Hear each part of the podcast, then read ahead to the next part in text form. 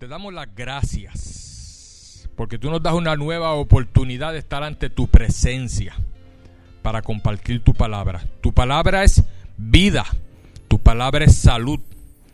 Tu palabra añade a nuestra vida sabiduría, ciencia y conocimiento. Y te pido que en esta mañana esta palabra sea semilla de fe que se siembra en los corazones nuestros. Y que esta semilla, Padre, Padre, profundice, eche raíces profundas y que dé fruto en cada uno de nosotros al ciento por uno, conforme a la ley de retribución. Y atamos y paralizamos todo espíritu del diablo satánico que quiera venir en contra de este mensaje, de esta palabra, en contra de las familias de esta iglesia. Los echamos fuera en el nombre de Jesús y declaramos estos aires llenos de ángeles del Señor que acampan alrededor de nosotros y te damos las gracias. Te adoramos y te glorificamos en el nombre que es sobre todo nombre. En el nombre de Jesús. Amén y amén. Otro aplauso al Señor. Amén, amén, amén. Gracias. Mira que está a tu lado y ale. Estamos en victoria. Gloria al Señor y pueden sentarse. Mira hermano, usted no, saca, no se canse nunca de aplaudirle al Señor. ¿Cuántos han ido a, ver un juego de pelota? ¿Cuántas veces se aplaude un juego de pelota? Cuando el bateador mete un hit. Metió un jonrón. Pues en la iglesia, cada vez que usted sienta el deseo de aplaudirle al Señor, aplaudo, perdón, apláudele ahí. Lo dije bien, aplaude. Aplaude al Señor ahí sin no importa que nadie aplaudió, pero te emocionó lo que yo dije. Te garantizo que dos o tres más te van a seguir, ¿ves? Gloria al Señor. Y si te da un deseo de decir un aleluya con todo y mascarilla, máscara, mascarilla, máscara. Con todo y máscara, di aleluya. Gloria a Dios. Porque tenemos que expresar nuestras emociones. No te sientas cohibido. Porque los demás están calladitos ahí. Si te sale un aleluya, sácalo para afuera. Ustedes no han visto las iglesias de los morenitos. ¿No las han visto en televisión? Esa gente, la de TDJ. ¡Ah! Esa gente tiene un, alboroto. Digo, no podemos llegar a ese extremo de quizás estar gritando y alborotando tanto. Pero lo que te quiero decir es que si tú quieres expresar una emoción, hazlo a mí no me va a. Al contrario, a mí me alegra escuchar a alguien que sale con un aleluya, con un gloria a Dios. Alguien que sale aplaudiendo, ¿ves? Así que no te cohibas y adóralo como tú desees en esta mañana. Vamos a la palabra. Búscate el libro de Apocalipsis. Diga Apocalipsis. Vamos a estudiar hoy sobre el libro de Apocalipsis que fue escrito por el libro, eh, perdón, por el apóstol Juan. Este libro fue escrito por el apóstol Juan. Y yo quiero profundizar hoy en algo que es sumamente importante para que tú te mantengas en pie sirviéndole al Señor. ¿Cuántos de ustedes han visto personas que comienzan a servirle al Señor y comienzan con un entusiasmo tremendo? Y te dicen, estoy en la iglesia ahora, ahora sí que mi vida es diferente y tú lo ves con esa emoción que hasta tú te alegras y dices, qué bueno que estás buscando de Dios. Pero qué triste que al paso del tiempo tú ves a esa persona que ya no habla de la misma manera en que hablaba en aquella ocasión, ya no se está expresando con esa alegría. Y cuando te das cuenta se enfrió, se apartó y ya no está yendo a la iglesia. Y lo triste del asunto es que ahora los problemas que tenía, los cuales Jesucristo le ayudó a resolver, ahora esos problemas van a retornar y de una manera aún mayor.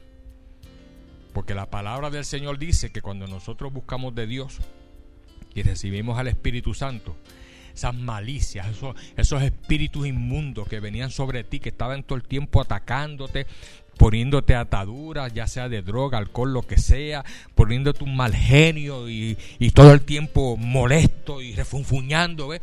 Todos esos espíritus que, de los cuales ya tú habías sido libre, cuando ven la casa vacía, dice la palabra del Señor, van a retornar. y van a venir con siete espíritus peor todavía. Entonces la condición de esa persona va a ser peor que la condición que tenía antes, ¿ves? Porque el diablo no te quiere perder. Acuérdate que si tú sufres, el diablo se alegra. Porque él sabe que Dios le duele el sufrimiento de sus hijos en la tierra. ¿Me están entendiendo? Entonces, como el diablo no puede hacer que Dios sufra en el sentido de atacarlo directo a él, pues ¿a quién ataca? A sus hijos. ¿Tú no has visto en el mundo de, del narcotráfico que cuando quieren matar a alguien y no lo pueden matar por alguna razón, van de la familia? Y le matan a veces hasta la familia. ¿Por qué? Porque la familia representa, no, no, no lo encuentran a él, no pueden tocarlo a él, se escondió, hizo lo que pasó que no pueden alcanzarlo, pero la familia lo está representando a él. Y ellos saben que el matar a la familia va a causar un dolor terrible en esa persona. Y lo mismo sucede en lo espiritual. Satanás no puede tocar a Dios. Satanás no puede tocar a los ángeles de Dios. Pero él sí te puede atacar a ti a través de pensamientos a través de enfermedades, de problemas financieros, que si tú buscas la ayuda de Dios, Dios te ayuda a resolverlo. Pero si te olvidas de Dios, el asunto va a ser cada vez de mal en peor. ¿Estamos claros en eso?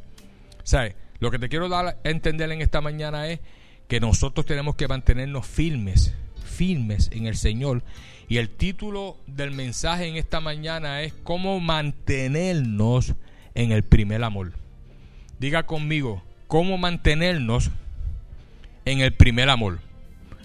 Porque cuando comenzamos en el Señor estamos, oh, olvídate, peaches and cream. Todo está de maravilla y olvídate. Y con el Señor en victoria, pero al pasar el tiempo, si tú no sabes cómo mantenerte en ese primer amor, el diablo va a tratar por todos los medios de que tú te enfríes. Y mira, hermano, todo cristiano, todo cristiano va a experimentar momentos difíciles. Va a experimentar momentos de dificultades. Pero si estamos firmes en el Señor y estamos conectados con el Señor y vivimos en ese primer amor, que te voy a enseñar en esta mañana cómo mantenerlo siempre, tú vas a salir siempre hacia adelante y cada victoria te va a fortalecer más. Cada triunfo te va a hacer más fuerte en el Señor. Y lo bonito de esto es que esas experiencias que tú vas a pasar te van a ayudar a ti a poder aconsejar a otros que estén pasando por situaciones parecidas, ¿ves? Quizás no idénticas, pero situaciones parecidas. Vamos a dar lectura ahora en el libro de Apocalipsis, capítulo 2, y el verso verso 1 lo tienen. Dice en el nombre del Padre, del Hijo y del Espíritu Santo, dice, escribe al ángel de la iglesia en Éfeso, el que tiene las siete estrellas en su diestra, el que anda en medio de los siete candeleros de oro, dice esto. Yo conozco tus obras y tu arduo trabajo y paciencia, y que no puedes soportar a los malos y has probado a los que se dicen ser apóstoles y no lo son. Y los has hallado mentirosos. Y has sufrido y has tenido paciencia y has trabajado arduamente por amor de mi nombre. Y no has desmayado. Pero tengo contra ti que has dejado tu primer amor. Tengo contra ti que has dejado tu primer amor. Recuerda por tanto de dónde has caído y arrepiéntete. Y, y, haz las primeras obras, pues si no, vendré pronto a ti y quitaré tu candelero de su lugar si no te hubieres arrepentido. Pero tienes esto, que aborreces las obras de los Nicolaitas, los cuales yo también aborrezco. El que tiene oído, oiga lo que el Espíritu dice a las iglesias. Al que venciere, le daré a comer del árbol de la vida, el cual está en medio del paraíso de Dios. Amén. Ahora bien, escúchame, escúchame bien esto. Ya mismito vamos a desglosar esto que leímos ahora. Vamos a desmeluzarlo un poquito. Pero antes de que sigamos hacia adelante, quiero brevemente traer un poquito de trasfondo de cómo fue que el apóstol Juan escribió este libro por inspiración de Jesús que se le apareció en la isla de Patmos. El apóstol Juan, él fue desterrado a esa pequeña isla que cuando tú buscas en el mapa, hermano, esa pequeña isla queda al sureste de Éfeso, en el mar Egeo. Esa islita está ahí todavía y, se, y seguirá esa, esa islita. Y ahí fue desterrado el apóstol Juan por predicar sobre Jesucristo, por predicar el Evangelio. ¿Será algo malo predicar el Evangelio? Pero para aquella época, especialmente para la época después de la crucifixión de Cristo, después que sucedió todo eso, vino una persecución gigantesca sobre los cristianos. ¿Y por qué? Porque el diablo no quería que los cristianos se multiplicaran. Porque el diablo sabía que a medida que los cristianos se fueran multiplicando, más personas él iba a perder para su reino. Para el reino de maldad. Para el infierno, como dice la palabra, porque existe un infierno. Y el sufrimiento de cada ser humano era es, el gozo de Satanás. ¿Me están entendiendo, verdad? Por lo tanto, él, él hizo una persecución terrible con los cristianos al punto que en aquella época estaba un emperador que se llamaba Nerón. Y ustedes han visto las películas. Y ese emperador comenzaba a mandarlo a los cristianos al circo, que era el coliseo ese romano grande que todavía la gente va allá a Roma y está en ruinas, pero existe. Y allá habían leones hambrientos y ellos entraban allá a ser devorados por los leones y la gente era un espectáculo para la gente y la gente celebrando en las gradas cada vez que los leones despedazaban y se comían a los cristianos. Pero una de las cosas que hacía pensar a Nerón y no, él no lo podía entender, era como esos, como esos cristianos que iban camino a la muerte, entraban al Coliseo romano cantando y adorando a Dios, sabiendo que iban a morir. No se retrastaron de lo que ellos creían. No se tornaron atrás por causa de la persecución. El apóstol Juan fue desterrado a esa isla. Y allí fue tirado por causa del Evangelio, por causa de la predicación de Cristo. Pero allí él recibió la experiencia más grande de su vida. Porque ¿saben quién se le apareció allí? El Rey de Reyes y el Señor de Señores. Jesucristo, el Hijo de Dios. Por eso aquí dice en el verso, cuando tú lees aquí en el verso 2 y el verso 1, dice, escribe al ángel de la iglesia. El ángel representa al pastor de esa iglesia, el líder de esa iglesia, porque estas eran iglesias que existían en aquella época. Y dice, el que tiene las siete estrellas en, en, su diestra, el que anda en medio de los siete candeleros de oro, dice esto. ¿Y quién era ese? Jesucristo.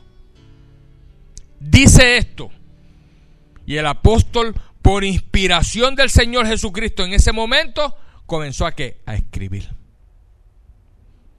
Y todos estos libros que están en esta Biblia fueron escritos por hombres inspirados por el Espíritu Santo de Dios. Por lo tanto, cada palabra de este libro, cada oración, cada capítulo, cada verso, es la mente de Dios manifestada en este libro para que nosotros podamos entender claramente que existe un mundo espiritual de donde este mundo natural ha salido. La esencia verdadera no es el mundo natural donde estamos viviendo. Esto es pasajero. ¿Tú no has visto que la gente duran 80, 100, 110, 120 años y se van? ¿Por qué? Porque esto es pasajero. Y sin embargo lleva a la tierra miles y miles de años. Pero la gente no duran todos esos miles de años. Es un periodo de tiempo. Y la otra parte de su existencia, porque los seres humanos somos eternos. ¿Sabían? ¿Ustedes sabían eso? La persona que se crea que una persona que muere se desaparece, no es así. Una persona que muere o pasa la eternidad con Dios o pasa la eternidad en el infierno con Satanás. Pero la eternidad la va a tener siempre porque no va a morir en, en el sentido espiritual. ¿Ve? Y por eso es que el Evangelio se predica. Por eso Cristo vino a salvar lo que se había perdido. Pero eso Cristo vino a reconciliar al hombre con Dios para que el hombre cuando muera vaya a la presencia de Dios. Dios no desea que ningún ser humano, por malo que sea, vaya al infierno. Pero hay muchos cabeciduros. Hay mucha gente que tú le predicas el Evangelio y lo que piensan es, ah, este me quiere meter a, a, la religión. Este quiere que yo me convierta en un aleluya, un evangélico. Mira hermano, descarta esa idea de la mente. La idea de predicar el Evangelio es que tú te conviertas en un cristiano, un seguidor de Cristo. Y que al final de tus días en la tierra puedas partir con el Señor y vivir con Él por toda la eternidad. Que yo siempre he dicho que ese es el premio mayor que vamos a adquirir por causa de servirle al Señor aquí en la tierra. Pero si tú quieres adquirir esa ciudadanía en el cielo por la eternidad y vivir con Dios por toda la eternidad, tienes que mantenerte aquí en la tierra viviendo en el primer amor. Diga, el primer amor. Ahora, fíjate que aquí se le escribe a realmente este mensaje, Jesucristo lo trajo a siete iglesias. Siete iglesias que recibieron ese mensaje, que eran iglesias que realmente existían, que tenían un pastor, y esas iglesias se encontraban en el sur de Asia. Y el propósito, escúchame bien, el propósito del mensaje a estas siete iglesias era que ellas recibieran un aliento, una fortaleza, una fuerza especial en medio de toda la persecución que estaban experimentando en esa época. La iglesia estaba siendo perseguida de una manera terrible. Los cristianos estaban desalentándose por causa de la persecución. Y por esa razón él le dice al apóstol Juan, escribe a estas iglesias. Fueron siete iglesias. Vamos a ver la iglesia de Éfeso en esta mañana porque es la iglesia la cual él describe que tiene que permanecer en el primer amor. Pero él escribió a la iglesia de Esmirna, la iglesia de Pélgamo, la iglesia de Tiatira, la iglesia de Saldis, la de Filadelfia y la de la Odisea. Y cuando él describió esas iglesias, el que tiene una Biblia plenitud va a tener aquí un cuadro. La hermana Rebeca tiene una, una plenitud. Va a tener un cuadro aquí que le describe lo que el Señor le quería decir a cada iglesia, el elogio, lo que el Señor le quería luego decir en cuanto a la amonestación, lo que estaban haciendo mal, luego las instrucciones para que ellos arreglaran lo que estaban haciendo mal y al final la recompensa. Y específicamente en la que vamos a estar estudiando hoy, que es la iglesia de Éfeso, él primeramente le dice al apóstol Juan sobre que ellos, él está muy contento porque ellos están rechazando el mal y están perseverando. Dice aquí en el verso 2, yo conozco tus obras y tu arduo trabajo y paciencia, ¿ves? Y que no puedes soportar a los malos, está bueno. Has probado a los que se dicen ser apóstoles y no lo son y los has hallado mentirosos. O sea que él está, Jesucristo está elogiando a la iglesia de Éfeso porque ellos conocen a aquellos falsos profetas, aquellos que quieren engañarlo, aquellos que se dicen ser apóstoles, pero sin embargo son mentirosos. ¿Y cuántas personas hoy en día, quizás siendo pastores, evangelistas, apóstoles, ministros, de momento están supuestamente ministrando y haciendo la obra de Dios y al tiempo tú te enteras de un escándalo. Y tú no lo puedes creer. Que fulano que ese pastor hizo que ese apóstol hizo esto. Y no voy a mencionar nombres, pero ¿cuántos escándalos tú no has visto en la televisión de hombres supuestamente de Dios, apóstoles o pastores, que de momento un escándalo y todo se va al piso? ¿Por qué? Porque no estaban siendo realmente sinceros en el trabajo que estaban haciendo para Dios. Habían otros intereses. Y por eso es bien importante que nosotros si le servimos al Señor, descartemos cualquier interés que no tenga que ver con la predicación del Evangelio y ganar almas para el reino. ¿Ve? Si el interés comienza a inclinarse para el dinero, van a haber grandes problemas, porque la Biblia dice que el amor al dinero, no el dinero, el amor al dinero es la raíz de qué? De todos los males. Y muchos ministerios muchas veces se caen porque se inclinan al dinero. Y el dinero es necesario. Yo si no recibo dinero aquí en la iglesia, no puedo pagar el building, los biles, pero no puede ser lo primero. Lo primero tiene que ser la predicación del Evangelio. Y luego Dios se encarga de suplir para las necesidades. ¿Estamos entendiendo? Y en tu vida personal tiene que ser similar. Aunque tú no seas pastor, no seas ministro, tú no puedes poner el dinero por encima de Dios. Dios tiene que ser tu centro en tu vida. Dios tiene que ser la persona a quien tú le sirves por amor a Él. Que tu primer amor esté arraigado a Él, tenga o no tenga. Con salud y quizás con una enfermedad, que tú te mantengas en ese primer amor. No porque te enfermaste, no porque te pasó un problema. Ah, yo no voy a servirle más al Señor. No, no, no, no. Tenemos que mantener ese primer amor. ¿Estamos claros en eso? Y más adelante dice, dice en el verso 3, y has sufrido y has tenido paciencia. Y has trabajado arduamente por amor de mi nombre y no has desmayado. ¿Sabes? Él está dándole un elogio a la iglesia de Éfeso wow, ustedes están tremendos, no han desmayado, han seguido hacia adelante. Verso 4, pero, diga pero. Mira que está tu lado y dile, pero. No estás dado con personas que te elogian y te elogian y después te dicen, pero.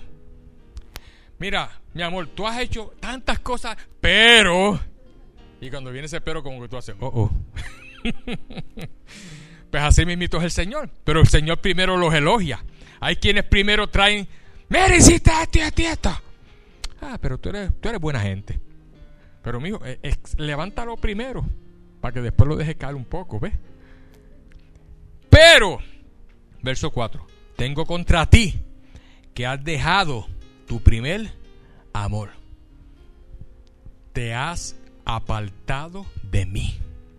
Te has enfriado de las cosas espirituales de Dios. Has dejado el primer amor. Verso 5. Recuerda por tanto de dónde has caído. Si te sientes que te estás enfriando, si te sientes como que no estás teniendo el entusiasmo que tenías al principio que viniste a la iglesia, al principio que conociste al Señor, dice aquí, recuerda por tanto de dónde has caído, comienza a acordarte de dónde Dios te sacó. Comienza a acordarte que Dios te libertó del pecado. Comienza a acordarte que tú estabas atado al vicio, a las drogas, quizás al alcohol, quizás tenías un genio de eso reventado. Y Dios te cambió, te hizo una nueva criatura, te libertó. Y eras una, una persona ahora diferente totalmente a la que eras antes.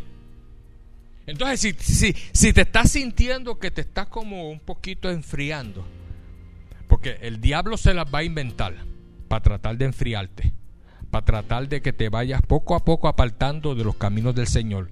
Pero si tú comienzas, como dice aquí, a recordarte de dónde has caído y le dices al Señor, Señor, mira, perdóname, y te arrepientes, perdóname Señor, me estoy enfriando, pero ayúdame a perseverar y vuelve y te metes en la palabra Porque el problema mayor de las personas que se enfrían y que pierden ese primer amor es que descuidan la Biblia, la palabra de Dios, que es la que nos fortalece, hermano. Si tú no lees la Biblia, si tú no la estudias, difícilmente vas a permanecer en ese primer amor. Por eso esta Biblia es imprescindible en los caminos nuestros para leerla todos los días.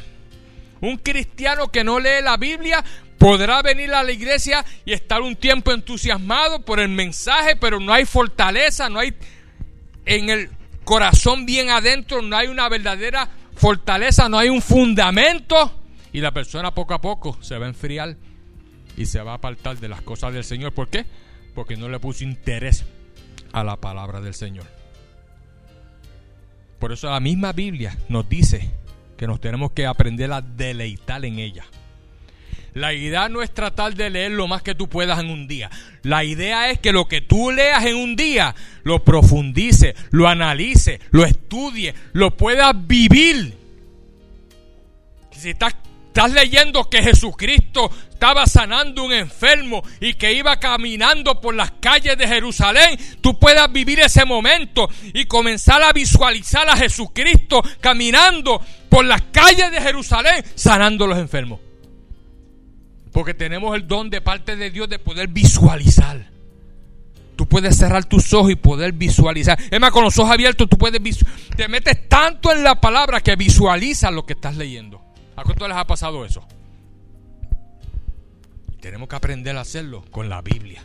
Dice más adelante, recuerda por tanto de, de dónde has caído y arrepiéntete y haz las primeras o en otras palabras, comienza a hacer lo que hiciste al principio. ¿Ves? Al principio estabas leyendo la Biblia, al principio no pasaba un día que tú no doblaras tus rodillas en una esquinita en una habitación y oraras a tu Dios, no pasaba el que tú levantaras tus manos y adoraras un ratito al Señor, oh, eso era regla. Pero te fuiste enfriando. Comenzaron a venir situaciones que tú comenzaste a pensar que Dios se había olvidado de ti. Y no era que Dios se había olvidado de ti, es que el diablo te puso en la mente que Dios se estaba olvidando de ti. ¿Cuántos han visto el cuadro de las huellas? En la playa. Que hay dos. Dos pies. Entonces esa persona aparentemente está pasando situaciones difíciles. Y le dice, Señor, yo estoy pasando situaciones difíciles y me veo caminando solo. Porque solamente hay dos huellas en la arena.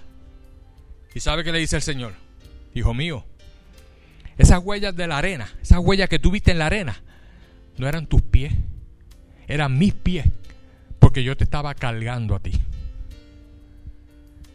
O sea, yo estaba sacándote de esa situación a flote. Yo te estaba ayudando a salir de ese problema. Esas huellas eran las mías porque yo te estaba cargando para sacarte hacia adelante.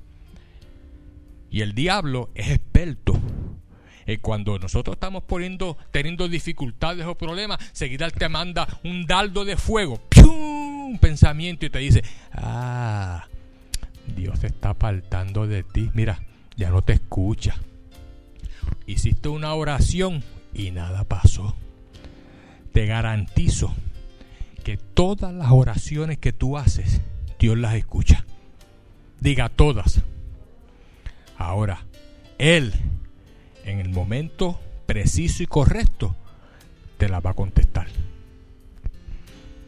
Porque Él quiere ayudarte, pero Él sabe el momento en que te debe de ayudar.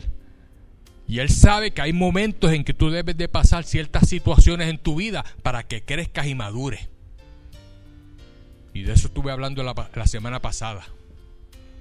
Ahora, conforme a lo que dice aquí, dice, y haz las primeras obras, pues si no, vendré pronto a ti y quitaré tu candelero de su lugar. En otras palabras, no va, Dios no va a ver tu presentación, tu representación delante de Él.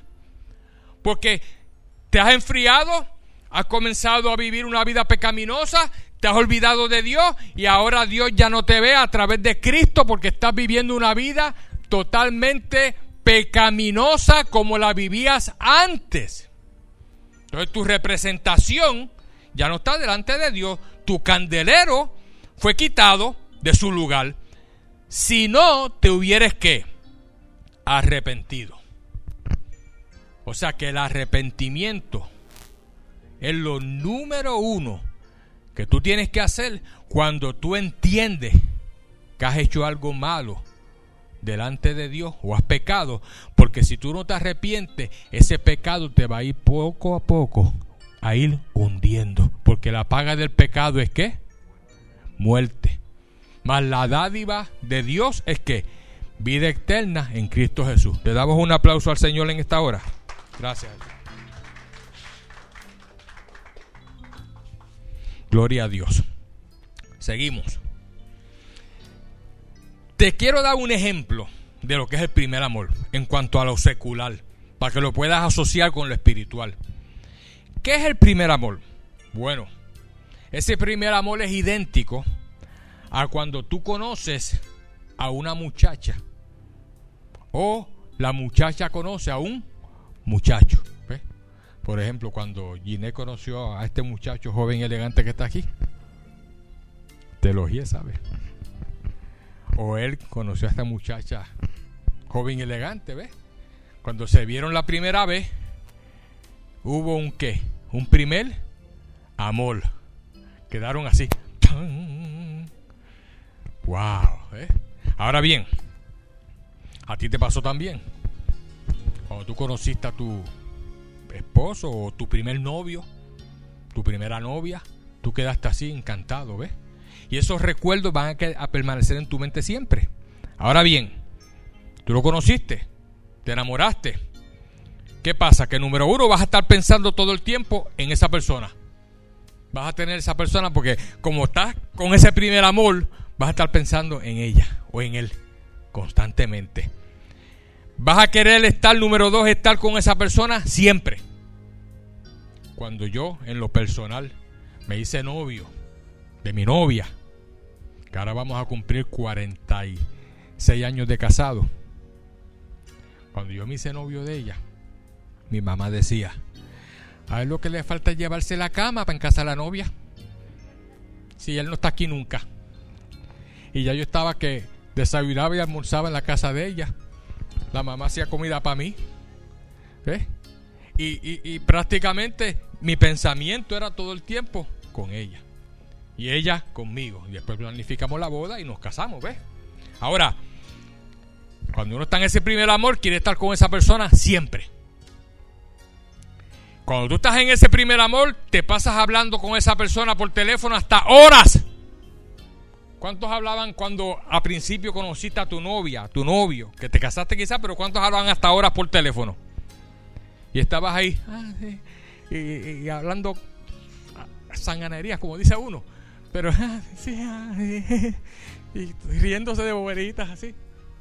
Porque estabas que en el primer amor te desbordaba por complacer a esa persona lo que quería. Ah, mi amor, yo me comería una pizza. Ah, a comprar la pizza. Fíjate, mañana quisiera ir a la playa. Va para la playa. Ush, olvídate lo que te decía. Cuando ese primer amor se pierde, bendito.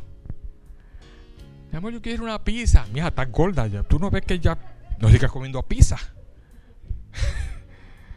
quiero ir para la playa. No, hay compromiso, mañana no puedo. Porque se está perdiendo. se está perdiendo ese primer amor. ¿Me están entendiendo? Entonces, pero en el matrimonio quizás no van a ser las mismas etapas de noviazgo, pero cuando se mantiene el primer amor, como quiera que sea, van a ser juntos por toda la vida. Como dice uno cuando uno se casa, hasta que la muerte nos separe. ¿Eh? Una vez, eh, esto es una, algo un poquito medio cómico, ¿ok?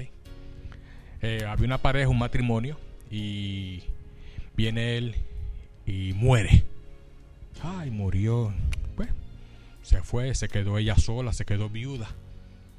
Al poco tiempo muere ella. Y llegaron al cielo, él ya estaba en el cielo, él era cristiano, y cuando ella llega que lo ve, ¡Fulano! Y va corriendo por y él le dice, espérate, espérate, espérate, espérate. ¿Qué pasa? Acuérdate que era hasta que la muerte nos separe. Así que, tranquila, quédate.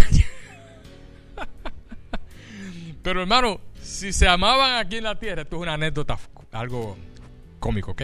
Pero si se amaban en la tierra, cuando estén en el cielo, se van a seguir amando.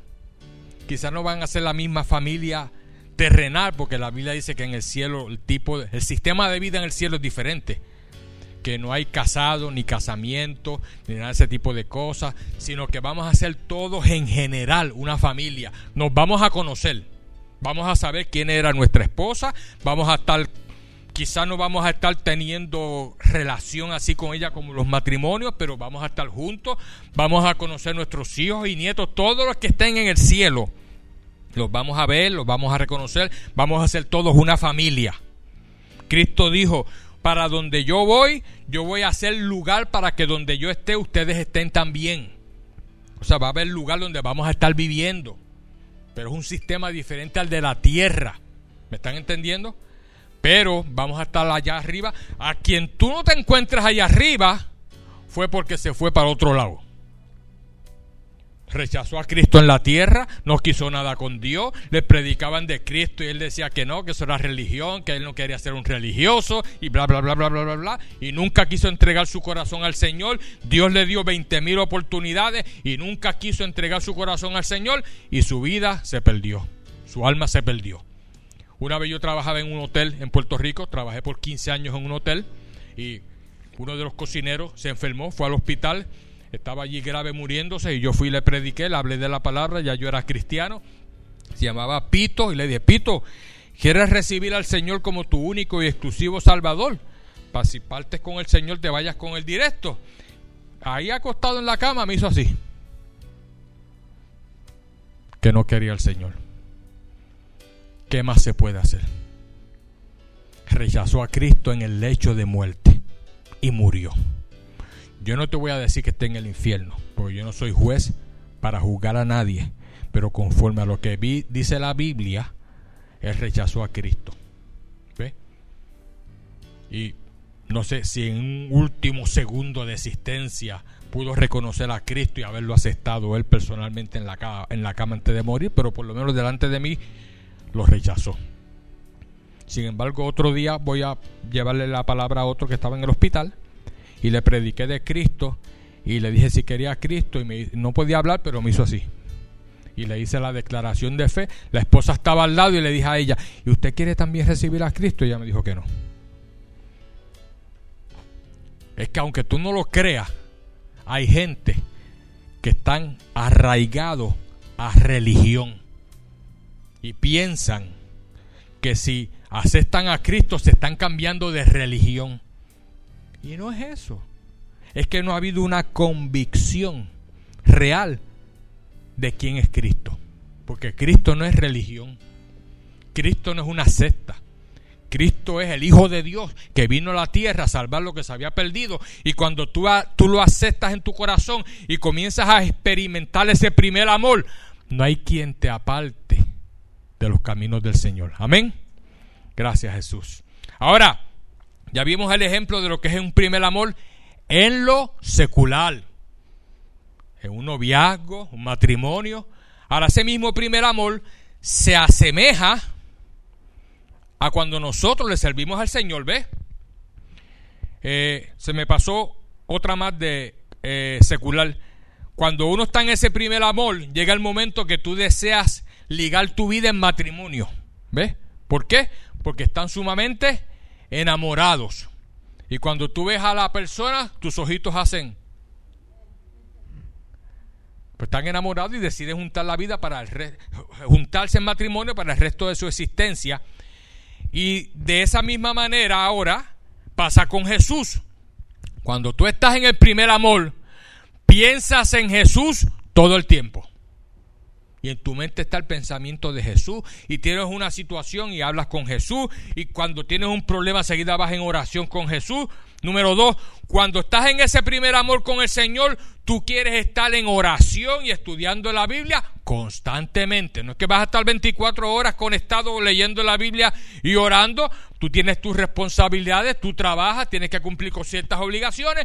Pero cuando tienes un tiempo disponible, te vas y oras Cuando tienes un tiempo disponible, comienzas a estudiar la Biblia. Cuando estás en ese primer amor con el Señor, tú quieres ir de continuo a la iglesia. Llega el domingo, contentito para la iglesia. ¿Por qué? Porque estás en ese primer amor. Y si mantienes ese primer amor, no importa que lleves 10, 15, 20 años en el Señor, contentito para la iglesia, ¿ves? ¿Por qué? Porque estás en ese primer amor y no te has apartado. Han venido situaciones difíciles, pero tú has aprendido a mantenerte en ese primer amor. Cuando tú estás en ese primer amor con el Señor Jesucristo, tú quieres hablarle a todas las personas de Jesucristo. Y hay veces que ya te ven cuando vienes y se te van corriendo. Ay, aquí, ay, mire ese, ese es lo que todo el tiempo hablándome de Jesucristo, es esconderme aquí. Hay gente que se te va a esconder. Porque tú vienes bien contento a hablarle de Jesucristo y a darle testimonio de lo que ha hecho en tu vida. Cuando tú estás enamorado del Señor, cuando tú estás ahí con ese primer amor, tú vas a desear pasar el resto de tu existencia con Él. Nada te va a apartar del amor que es en Cristo Jesús. Nada, diga nada. Eso suena maravilloso, ¿verdad que sí? Eso suena excelente, gloria a Dios, pero Diga otra vez, pero. Mira que está a tu lado y dile, pero. Llegarán momentos a tu vida que tratarán de apagar ese primer amor. Y con eso es que tenemos que lidiar. Porque mira hermano, si no hubiera diablos, si no hubieran demonios, si Satanás no existiera, no había que estar luchando con esto porque no, había, no, no iba a haber quien te estuviera instigando a que te enfriara, que te apartaras del Señor.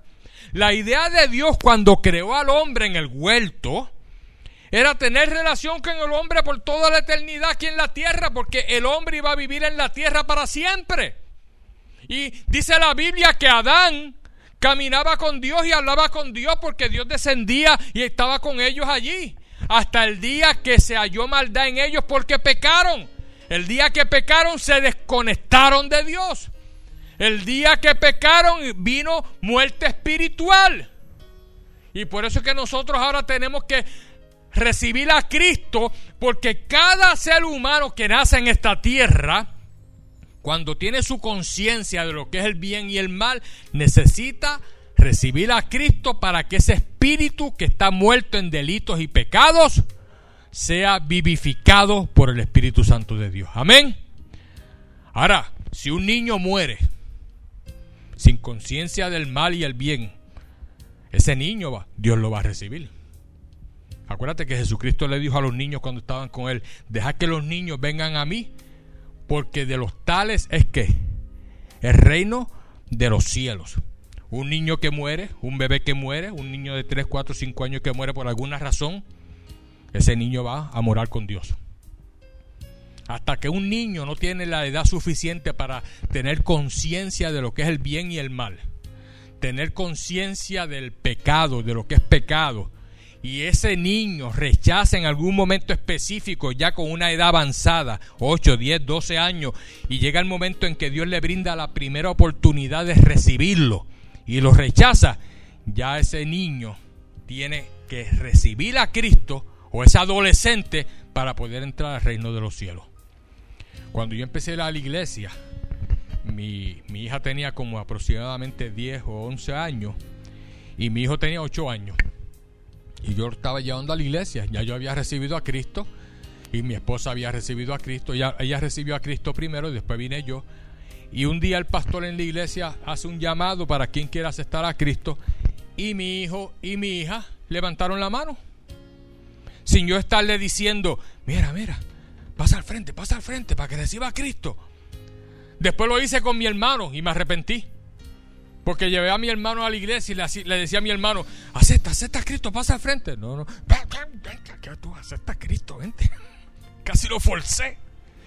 Y cuando decían que confesara a Jesucristo, él ni lo confesaba. Y yo, pero dilo, dilo, dilo. Y cuando terminaron de, de, hacer la oración, dijeron, los que recibieron a Cristo pasen por aquí, les vamos a una literatura. Y mi hermano dijo, no, yo, yo para allá no voy. Porque lo obligué. Por eso es que no se puede obligar a nadie a buscar de Cristo. Sin embargo, después, después de que pasaron unos años, él mismo fue a la iglesia y aceptó a Cristo. Pero lo hubiera aceptado quizás antes si yo no lo hubiera qué? Obligado. Por eso no, no obligues a nadie, a nadie a buscar de Jesucristo. Tú siémbrale la semilla, háblale de Cristo, háblale de los beneficios de servirle al Señor, dale testimonio de ti, lo que Dios ha hecho en tu vida. Y verás cómo esa persona automáticamente al tiempo te dice, es más, te dice, quiero ir contigo a la iglesia. Quiero comenzar a buscar del Señor. Amén. Ahora, quiero que vean lo que lo que Jesucristo le advierte, nos advierte a todos nosotros en cuanto a que no apaguemos ese primer amor. Vamos al libro de Mateo capítulo 24. Mateo 24.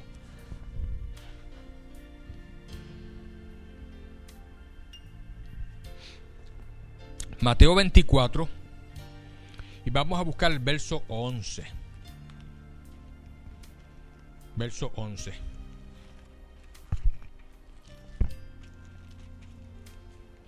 Veinticuatro, verso 11. ¿Lo tienen? Dice, y por haberse multiplicado, no, 11, 11, y muchos falsos profetas se levantarán y engañarán a quién? A muchos.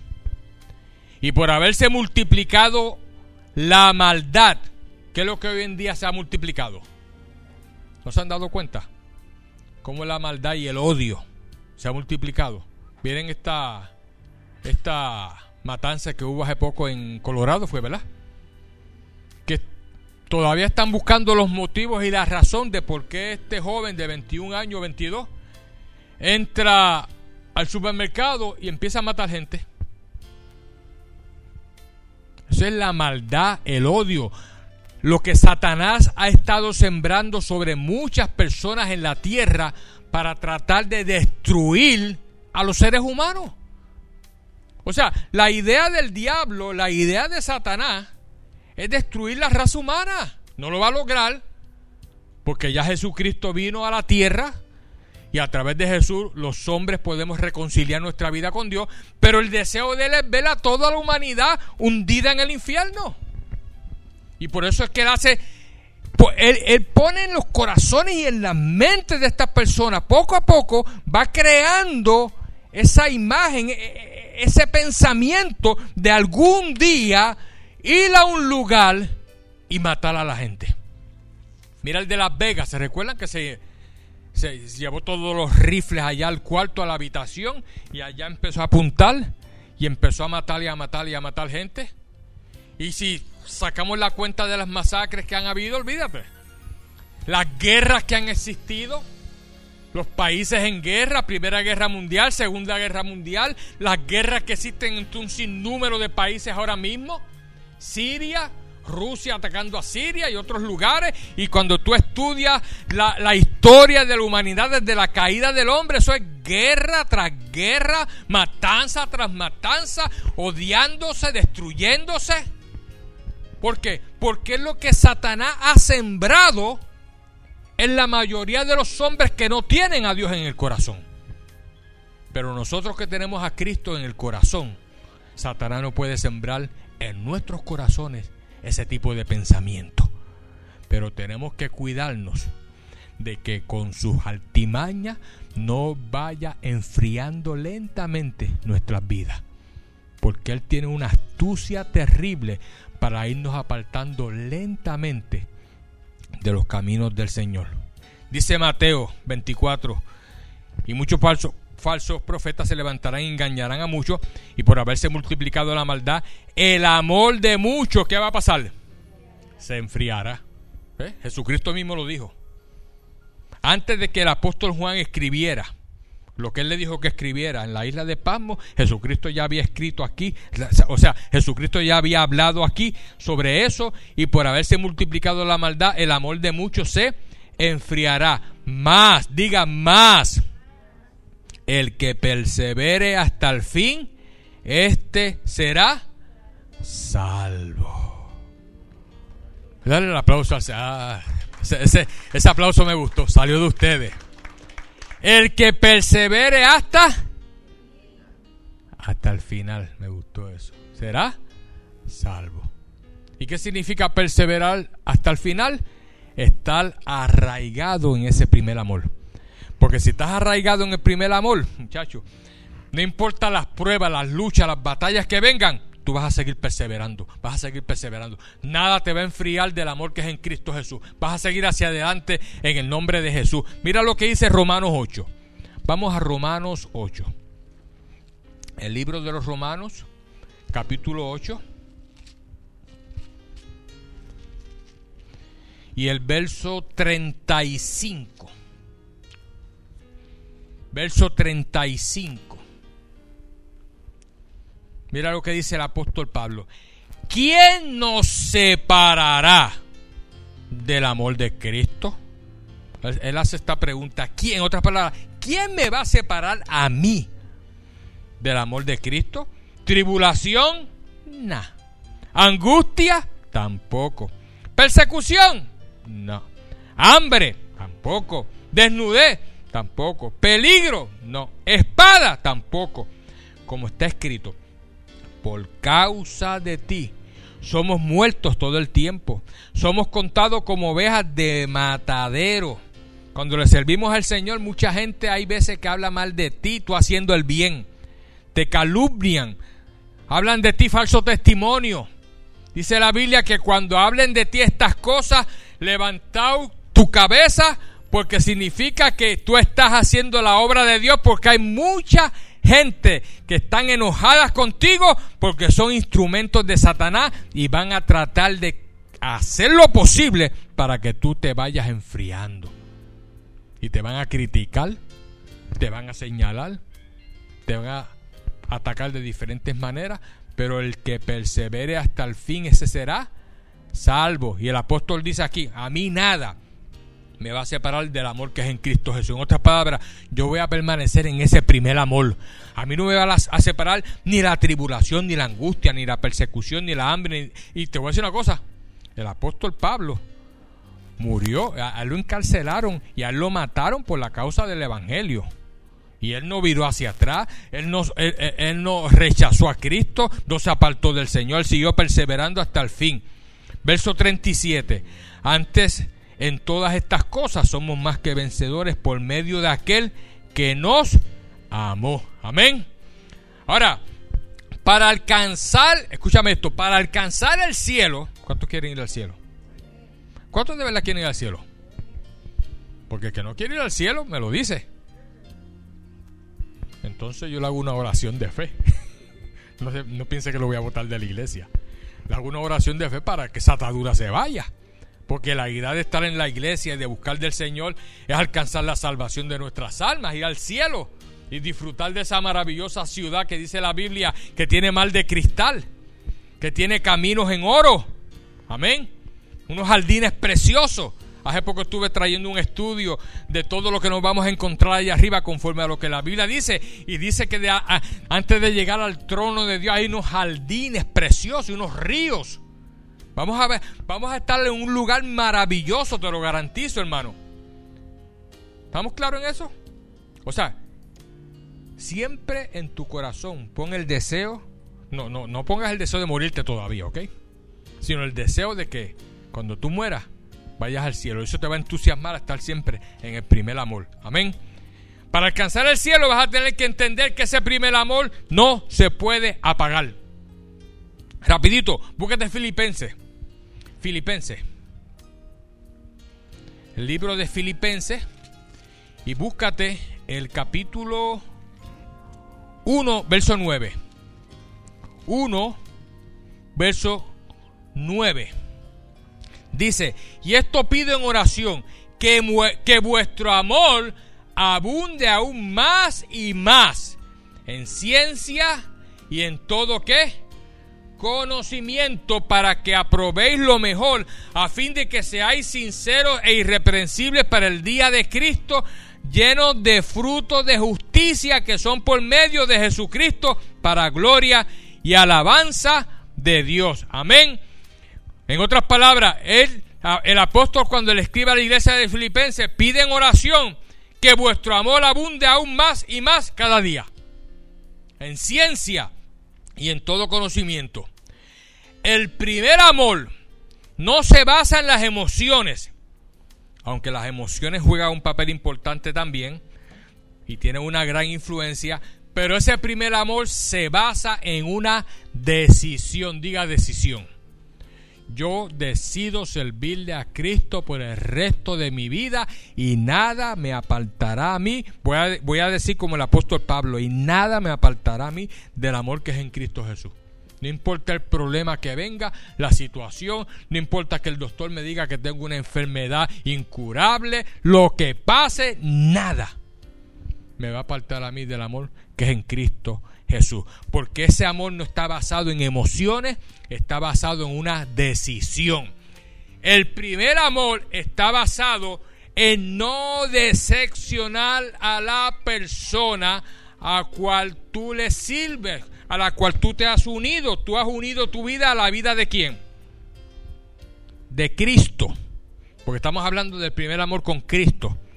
Y tú has unido tu vida a Él. Colosense, aquí mismito, en Filipenses, unas cuantas paginitas hacia adelante, Colosenses 2 y el verso 1, dice, porque quiero que sepáis cuán grande lucha sostengo por vosotros y por los que están en la Odisea y por todos los que nunca han visto mi rostro, para que sean consolados sus corazones unidos en qué? En amor. El amor es la unidad perfecta para que nosotros estemos siempre arraigados en el Señor y nunca nos apartemos de ese primer amor. Dice, hasta alcanzar toda la riqueza de pleno entendimiento a fin de conocer el misterio de Dios, el Padre y de Cristo, en quien están escondidos todos los tesoros de la sabiduría y el conocimiento. ¿Tú quieres ser bien sabio? ¿Cuántos quieren ser bien sabios? Mantente en ese primer amor. Tú quieres tener el conocimiento de todas las cosas conforme a lo que dice aquí, mantente en ese primer amor. Y te vas a dar cuenta que cuando surge un problema y una situación, rápidamente fluye la idea. Viene el pensamiento, el Espíritu Santo pone el pensamiento de lo que tienes que hacer. ¿Por qué? Porque tú estás arraigado en ese primer amor. Amén. El primer amor será el camino que verdaderamente te llevará al cielo. No llegarás al cielo por las buenas obras. Acuérdate que el libro de Santiago dice que no alcanzamos salvación por buenas obras. Se alcanza la salvación aceptando a Jesús como único y exclusivo Salvador. Llegarás al cielo porque vives en ese primer amor. Estás conectado al Señor. Y constantemente te llenas del conocimiento de Dios. Segunda de Pedro, capítulo 1. Segunda de Pedro, capítulo 1.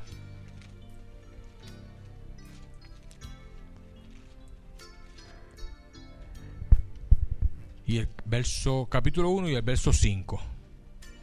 Dice, vosotros también, poniendo toda diligencia, por eso mismo añadía vuestra fe, virtud, a la virtud conocimiento, al conocimiento dominio propio, al dominio propio paciencia, a la paciencia piedad, a la piedad afecto fraternal, al afecto fraternal amor, diga amor, porque si estas cosas están en vosotros y abundan, no os dejarán estar ociosos ni sin fruto. En otras palabras, si tú estás en el amor del Señor, si has tenido dominio, si ya tienes dominio propio y todo este tipo de cosas, no vas a estar ocioso, sino que vas a estar siempre trabajando en la obra de Dios, buscando a quien predicarle, buscando algo para hacer para Dios, para la obra del Señor. Y dice, en cuanto al conocimiento de nuestro Señor Jesucristo.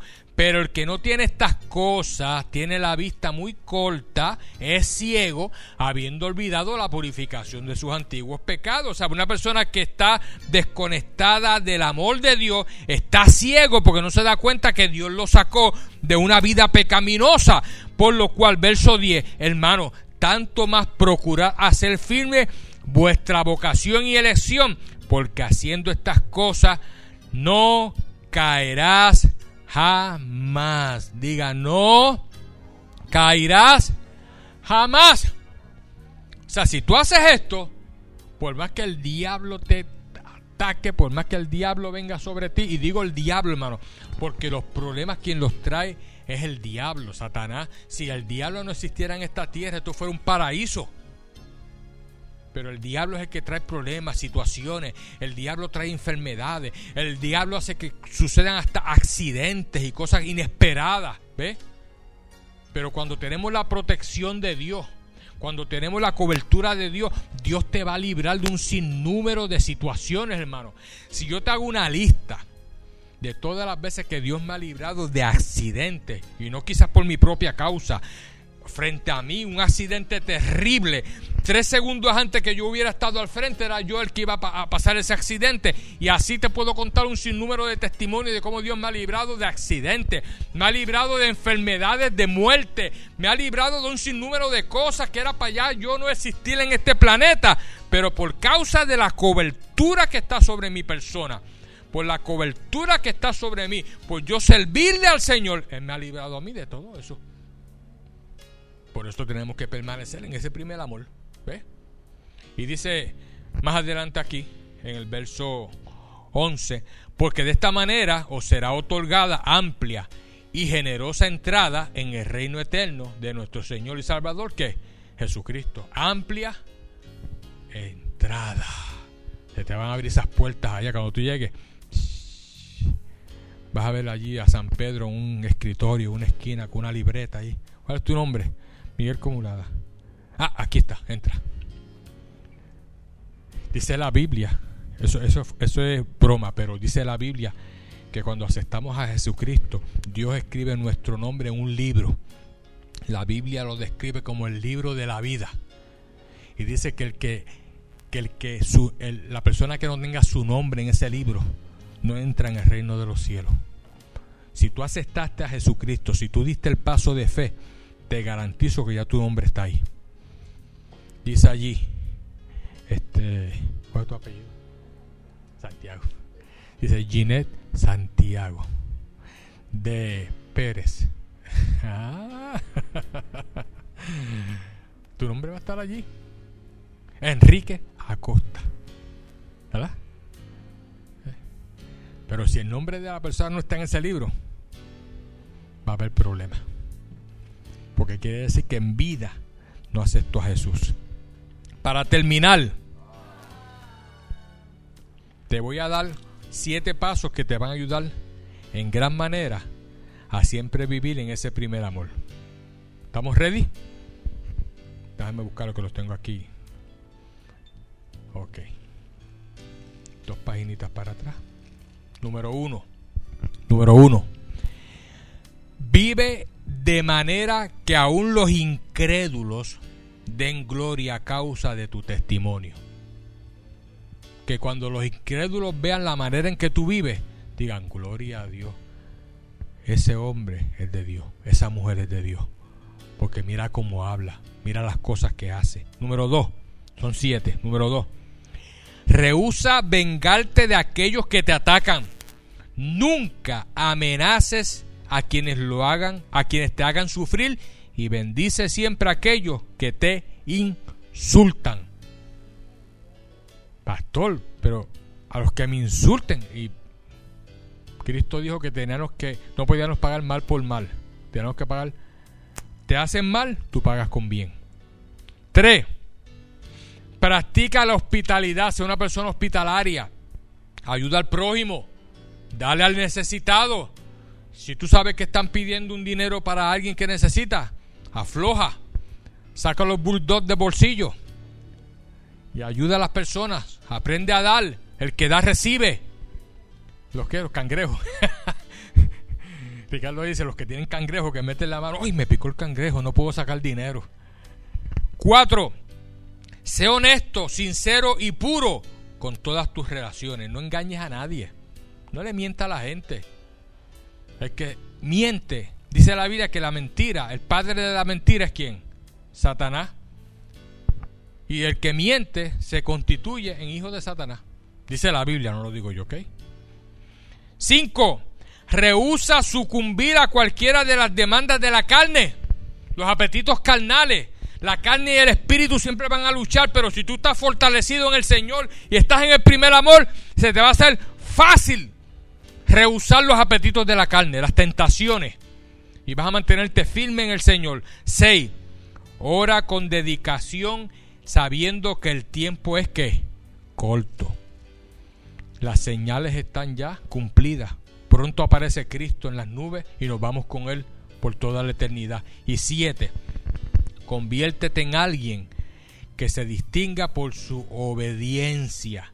No deje que los deseos de antes continúen modelando o dirigiendo tu vida. Deja que la obediencia purifique tu vida. No hay una cosa más maravillosa que ser un hijo obediente. Y digo hijo porque Dios es nuestro Padre.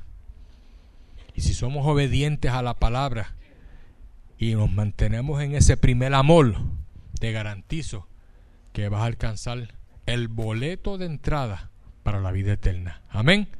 ¿Estamos claros? Damos un aplauso al Señor. Vamos a ponernos de pie. Pónganse de pie. Gloria al Señor.